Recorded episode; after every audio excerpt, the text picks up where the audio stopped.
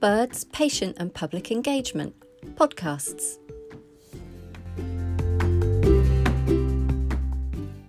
Hello and welcome to this fourth episode in our series of podcasts about axial spondyloarthritis. My name is Mel Brook and I am the Patient and Public Engagement Programme Director for BIRD. In this episode, I'm talking to Rosie Barnett, who is a research assistant working across Bath University and the RNHRD.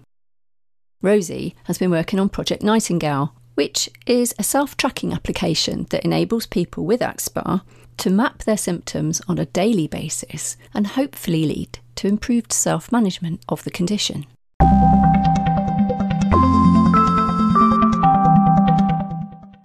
Hello, Rosie. It's great to have you join us today.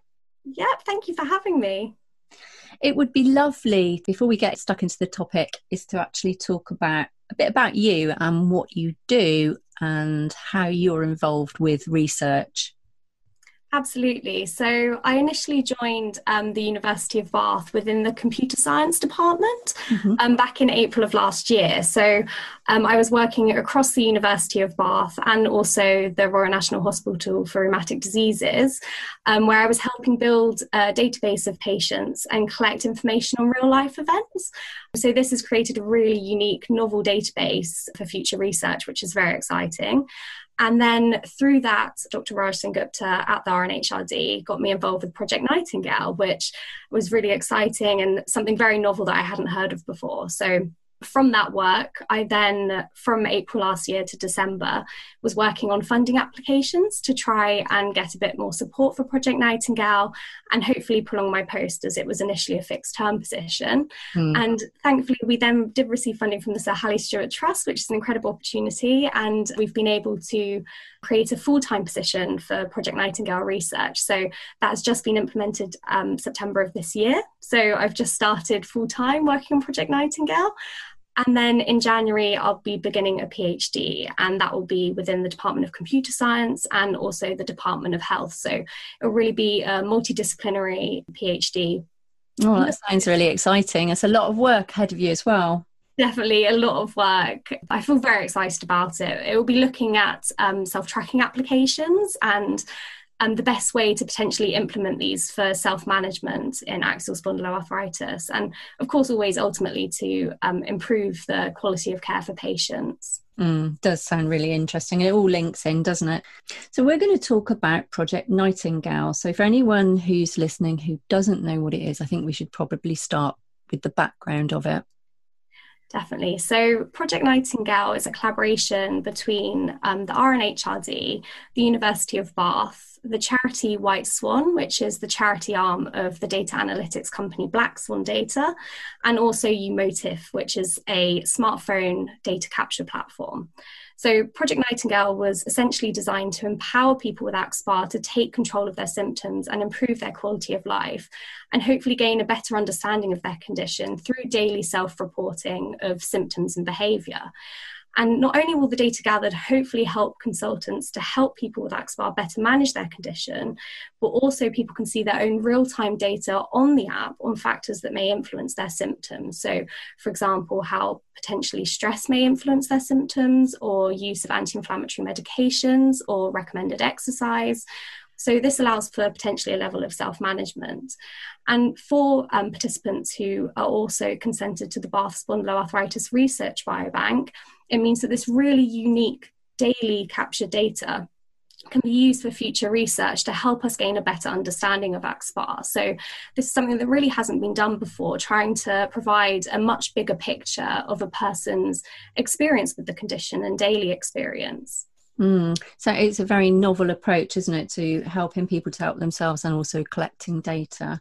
Absolutely. Um, and I think you're right. Understanding what triggers them and what helps is also a really important aspect of living with a condition like AxSpA. Definitely. That's really exciting. So, what kinds of things in terms of the data are collected? So, the actual interface of the app itself is designed to look like a flower, and each petal of that flower represents a symptom or behavior. So, there are eight different symptoms or behaviors that are automatically tracked by patients. So, this can include, for example, pain, sleep quality, whether or not someone has had a flare that day, mood, stress, use of anti inflammatory medication. And then also people can choose two optional variables to track via the, the petals. So this can be, for example, caffeine intake, screen time, smoking, I believe alcohol intake is also involved there, and hot flushes as well are an option to track. And essentially, the, the flower acts like a visual metaphor. So, the fuller the petals and the fuller the flower, the better the outcome. So, for example, a full petal for pain would mean no pain, or a full petal for fatigue would mean no fatigue that day. And people are asked to fill this out on a daily basis. So, you get a daily reminder sent from Umotif to your phone to say, could you please fill this out today? And you can then, via the app as well, have a visual feedback of this data using the My Data part of the app. So you can plot, for example, your pain and your fatigue over 30 days, and the app automatically feeds that back to you and shows you a graph of how your symptoms have fluctuated over time. Hmm. So I've got a couple of questions on that. First of all, how were the themes for each petal decided? Was that done through a process of liaison with patients or patient groups or organisations? Um, absolutely. So initially, um, it was Dr. Raj Sengupta who decided the petals. Um, I wasn't actually involved initially at the beginning of the project, so I'm not sure how much consultation happened or what the formal process was for this. But especially for deciding the optional variables, we've had quite a few sort of patient information days organised by Bird, mm. which was excellent. And we got a lot of feedback about certain petals that would be really interesting to track. So we've actually been able to add additional optional variables that have been decided by patients that were of interest to them. So these have been able to be included now as well. Well, that makes sense then, because obviously Raj, with his experience, his extensive experience of AxSpA, he would have put in all the basic tools. And yes, you're right. We have had lots of interaction and discussion at event with patient suggestion. And the other thing I wanted to ask you, Rosie, is you talked about the app sending out a daily reminder to people, which I think is really useful because we do forget things. And when things are good, particularly, you forget rate what might be affecting you or how you're feeling. Mm-hmm. How good at patients are actually doing things on a daily basis and using the app? So it varies quite a lot. Um, it's quite interesting. We've actually got a publication that's currently been written up and submitted to a journal, and it was looking specifically at adherence and use of the app. And mm. it seems like it tends to be that people who look at certain times each day and do that regularly are much better at keeping it up. So I, I think there's something there to do with maybe forming a routine. Mm. And also, as well, older patients tend to log more frequently, which is quite interesting. So, I think there has been a little bit of a, a loss of use of the app through um, the current situation going on in the mm. world. And I think potentially this is just through less interaction with, with healthcare. But there is lots of ongoing research in terms of not just Project Nightingale, but other apps as well, trying to work out how this can most be useful for patients and how we can improve use of the app and make sure that it's easier to remember to do and be simple enough to fill in that it isn't too time consuming. Mm, sounds like developing a habit is the way to complete data on a more regular basis. Definitely, yeah. So, in terms of outcomes and targets and analysis of the data from the app, what are you looking for there? So, currently, we have an effective plan in place where we're focusing on flares, as this is something that is, is not very well explored currently in axial spondyloarthritis.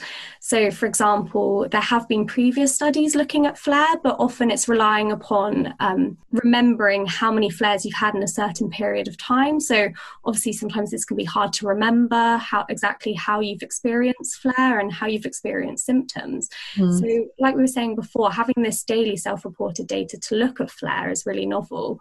So we've set out three effective targets. So the first is looking into characterizing flare, and we've already had two conference abstracts that have been accepted and published that were looking at characterization of flare. So what symptoms seem to be worse when a flare occurs, how often a flare is occurring, and also how long do these flares occur for. And we've also been working as well on a manuscript that has been looking at whether or not people experience flares differently, which obviously through um, clinical practice and Raja's experience. He understands that there are many different experiences of flare and previous publications as well. I believe there was one in 2016 that was trying to come up with a preliminary definition for flare in AxSpA, and it came up with 27 different preliminary definitions. So, flare experience can really differ from patient to patient. Hmm. For this manuscript, we ended up finding that there seems to be two clusters of patients who experience flares differently, and one of these clusters seems to be having a shorter but more intense um, pain experience and flare experience. So, a greater worsening of, for example, their sleep quality, their fatigue, and pain. And then there seems to be another group of patients who seem to have a longer flare duration, but a less intense flare experience. Mm. And so that's quite interesting. The second area that we'll be really focusing on is whether or not we can predict when flares are going to occur. So this would be really useful for potentially just trying to make the condition a little bit more unpredictable and improving the lives of patients and also in terms of trying to work out when is the best time to intervene to reduce a flare. And that leads nicely on to our third target, which is looking at how to resolve flare. So, what do patients tend to do that helps them resolve their flare quicker? For example, is there changes to their exercise routines, changes to their sleep, or potentially changes to their medication intake that can really help resolve a flare quicker? Mm, there's so many things going on within the ability to look at the data, isn't there? I mean, flare ups can happen as a result of a poorly controlled disease, and medications may reduce the number of flare ups. Like you said, everybody has their own experience or their own description of what a flare means to them. So if you're starting to be able to identify kind of main types, that's really interesting. Definitely, if they can be predicted, that could be really useful for patients to be able to understand what lifestyle influences are creating a trigger for a flare up. So, yeah, and there's so many things there, so much potential within the data, isn't there? definitely. So, what's kind of next for Project Nightingale? Because it's been ongoing since when? Um, April 2018. So, you've got a fair amount of data gathering now, sort of two years later. Exactly. So we've got a really good data set now for two years worth of data. So this is what we've been using for that manuscript looking at flare characterization. Mm-hmm. And we've also quite interestingly been working at the moment on another manuscript, which was looking at chronic widespread pain in patients and how daily self reported data can help reflect the experience of patients with chronic pain in AxSpA in comparison to potentially regional pain or no pain. So we found that patients with chronic widespread pain appear to be patients who have this shorter but perhaps more intense experience. So they have worse pain, worse fatigue, worse sleep.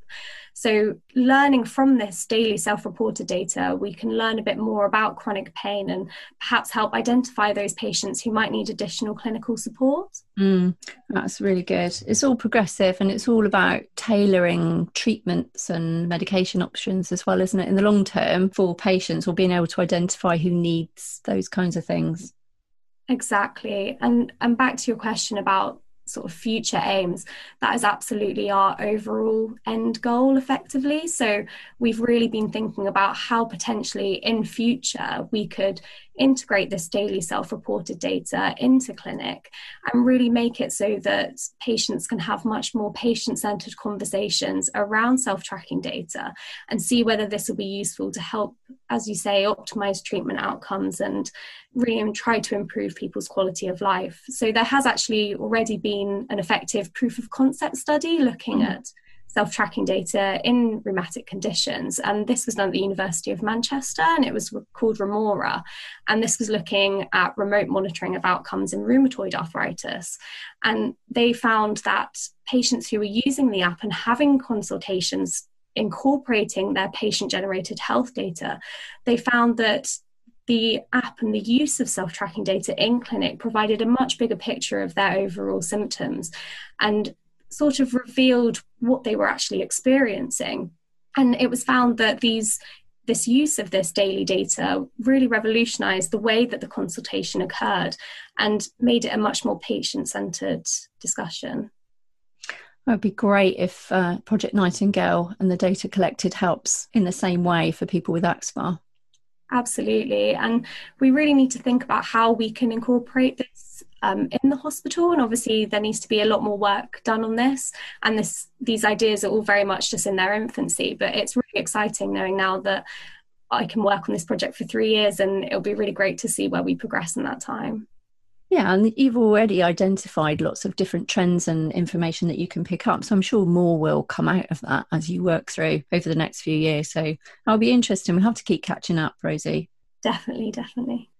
Um, so, in terms of as well our future ideas for the app, um, at the moment the Project Nightingale app is by no means perfect, and we are always um, receiving feedback from patients and always thinking about how we can improve the app itself. So, in terms of as well making a platform that can really be integrated with the electronic health record. We're currently looking at developing an app that will be more set up for this in terms of accessibility of data and also in terms of just making it more useful for patients. So, my colleague, Dr. Simon Jones at the university, he's a senior lecturer in human computer interaction. He's currently been developing a lifestyle app for knee osteoarthritis called iKoala. And this app itself, it provides intelligent insights to do with patients' preferences for physical activity mm. and which physical activities would be best for them. And again, it formats in the same way so that there can be regular data collection as well. There's also um, possibilities for in app social interactions, which is really exciting. And it's really trying to make the app more efficient in terms of self management and also to provide a better experience for patients. So we're really thinking of how we can take aspects learned from his work on the iKoala app, which isn't yet published, but we will keep you updated via the Project Nightingale website in terms of that. But learning about how anything that they've learned from that app we can also apply to a potential future Project Nightingale app. And again, over the next three years, that's something that we'll really be working on. Sounds like a great collaboration, Rosie. Thank you. That would be great. You mentioned some manuscripts um, and information, sort of initial papers written about the data that's been collected and what it's showing. Where can patients access that? So I've just been thinking about this today actually, and we've really been developing our Project Nightingale website. So there is a website associated with Project Nightingale, and on that website we do have additional resources and a blog section as well, which includes regular research updates, both with Project Nightingale and also um, regular research updates for other research to do with AxSpA. And I'm also now that we're developing more manuscripts and more outputs for the project, I'm going to include on the Project Project Nightingale website a separate publication section, which yep. will include links to all of the information and outputs from the project specifically. Brilliant. So, what's that website address, Rosie? So, it's projectnightingale.org. Okay. And we'll put that in our show notes as well. Definitely. And also for those of you who have Twitter, um, my Twitter, Rosie Barnett95, I post regular Project Nightingale updates on there as well. Great. Because especially if you've been taking part, I think is really encouraging to then be able to see what an impact your part has played in it in terms of the data collection. So, Rosie, you mentioned blog, which is really interesting, and I wondered whether or not do you have patients who are using the app write for you on that blog? Yes, so we've actually had um, a patient who was really keen to talk about their experiences using the app and how it's really changed his daily self management of his condition. And so that has been posted on the blog, and there's a video of him talking about his experiences as well as um, an effective sort of transcript at the beginning talking a little bit about his background and how he came to use the app and about his experience with the condition, which is really exciting. And we've also, as well, had someone who has written, written a blog post for us where they're essentially, again, just talking about their experience with the condition and how the being diagnosed with AS made them not take their health for granted and it's allowed them to actually become more healthy than their their friends and peers who don't necessarily have a condition like AS where they're much more conscious about the exercise they do and it was really interesting and such positive message that it brought to the blog as well. That's great. So people could get in touch with you if they feel they would like to contribute to that, can they? Absolutely. So, yeah, anyone who wants to get in contact, um, I expect it, my email can be put in the show notes as well. But my email address is rosie.barnett1 at nhs.net, and that's Barnett with two T's. Okay. I'll make sure those go in the show notes, Rosie. Oh, brilliant. Thank you. Lovely. Thanks, Rosie. It's been really good talking to you. It's been really good talking to you as well. Thank you for the opportunity.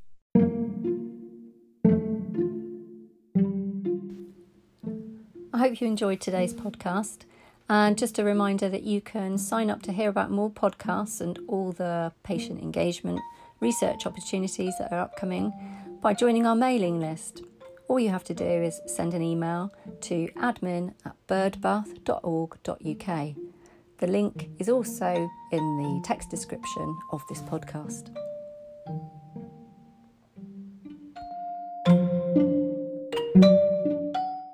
We would also like to thank Healthwatch Bath and North East Somerset for helping to fund this podcast.